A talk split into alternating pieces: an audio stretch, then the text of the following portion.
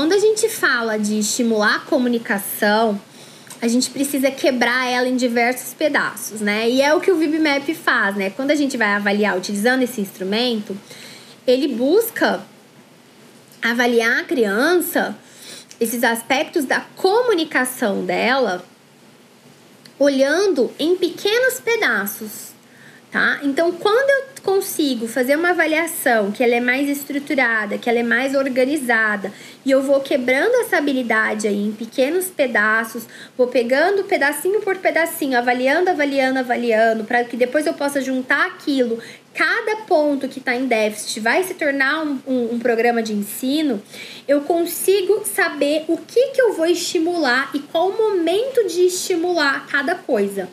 Por quê? Porque muitas vezes acontece da gente querer estimular coisas que não é o momento para estimular aquilo. Então as pessoas costumam errar muito, por exemplo, ensinar a criança a responder sim e não e acha que estão abafando, abalou bangu. Não tá. Responder sim, não, pedir por pedir por ajuda, obrigada, você não deve ensinar isso para uma criança que está em início de intervenção que não fala nada. Tá? Então, assim, o brincar é importante? É, por exemplo, brincar em casa é importante. O que, que eu vou ensinar para a criança para brincar? E vai depender do nível dessa criança. Quais que vão ser os brinquedos que eu vou utilizar? Quais vão ser os objetivos de ensino que eu vou ter? Como que vai ser a minha forma das minhas brincadeiras? Como que vai ser a forma de eu organizar os brinquedos dessa criança? Quais tipos de brinquedos? Isso tudo passa por um processo de, de entender algumas coisas.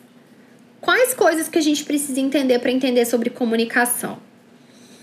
A gente precisa entender sobre o desenvolvimento da comunicação, o desenvolvimento da linguagem, então essa questão que é do desenvolvimento infantil. Ah, quais são os marcos ali do desenvolvimento da linguagem e tudo. A gente precisa entender como que a, como que a linguagem ela se desenvolve, ter, ter uma certa noção disso. Todo mundo que trabalha com criança devia saber disso. Por quê?